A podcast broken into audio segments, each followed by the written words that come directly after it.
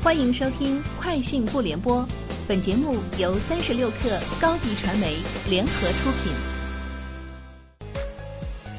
网罗新商业领域全天最热消息，欢迎收听《快讯不联播》。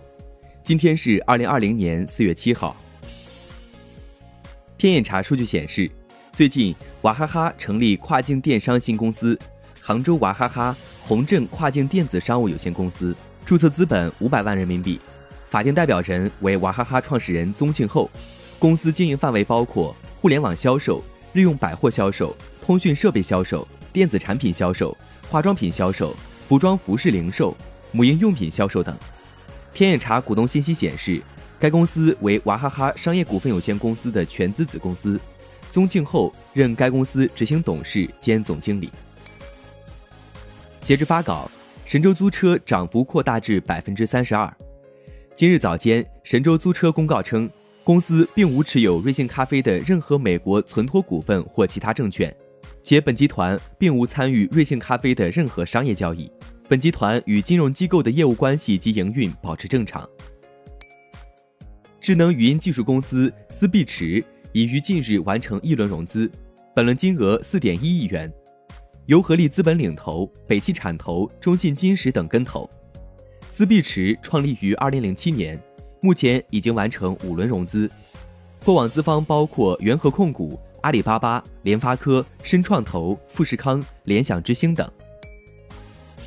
从中国联通获悉，北京联通的 5G 用户已达100万，成为中国联通首个 5G 用户突破100万的城市。目前，北京联通的 5G 基站已开通破万，室外 5G 网络在5环内已实现连续覆盖。6环内已覆盖超过70%，6环外部分重点区域也已经实现连续覆盖。36氪获悉，映客发布公告称，公司于2020年4月6号在香港交易所回购40.8万股，耗资40.677万港元，回购均价为0.997港元，最高回购价1.0100港元，最低回购价0.9800港元。外媒援引知情人士称，特斯拉计划最早于本周开始扩大在中国的产品线，推出一款在中国制造的行驶里程更长的 Model 3。该款车一次充电的行驶里程将超过650公里，而目前最基础的版本起步价为 32.38 万元，行驶里程约为450公里。这款车的起价约为35万元，但具体价格尚未确定。与现有的较便宜车型一样，长续航版本的 Model 3将有资格获得电动汽车补贴，并免缴中国车辆购置税。据国外媒体报道，谷歌旗下视频网站 YouTube 表示，将下架把新冠病毒和 5G 联系在一起的视频。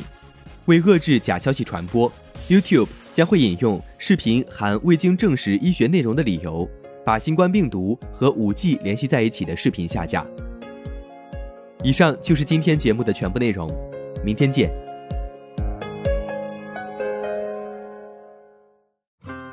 欢迎添加小客微信 xs36kr 加入36氪粉丝群。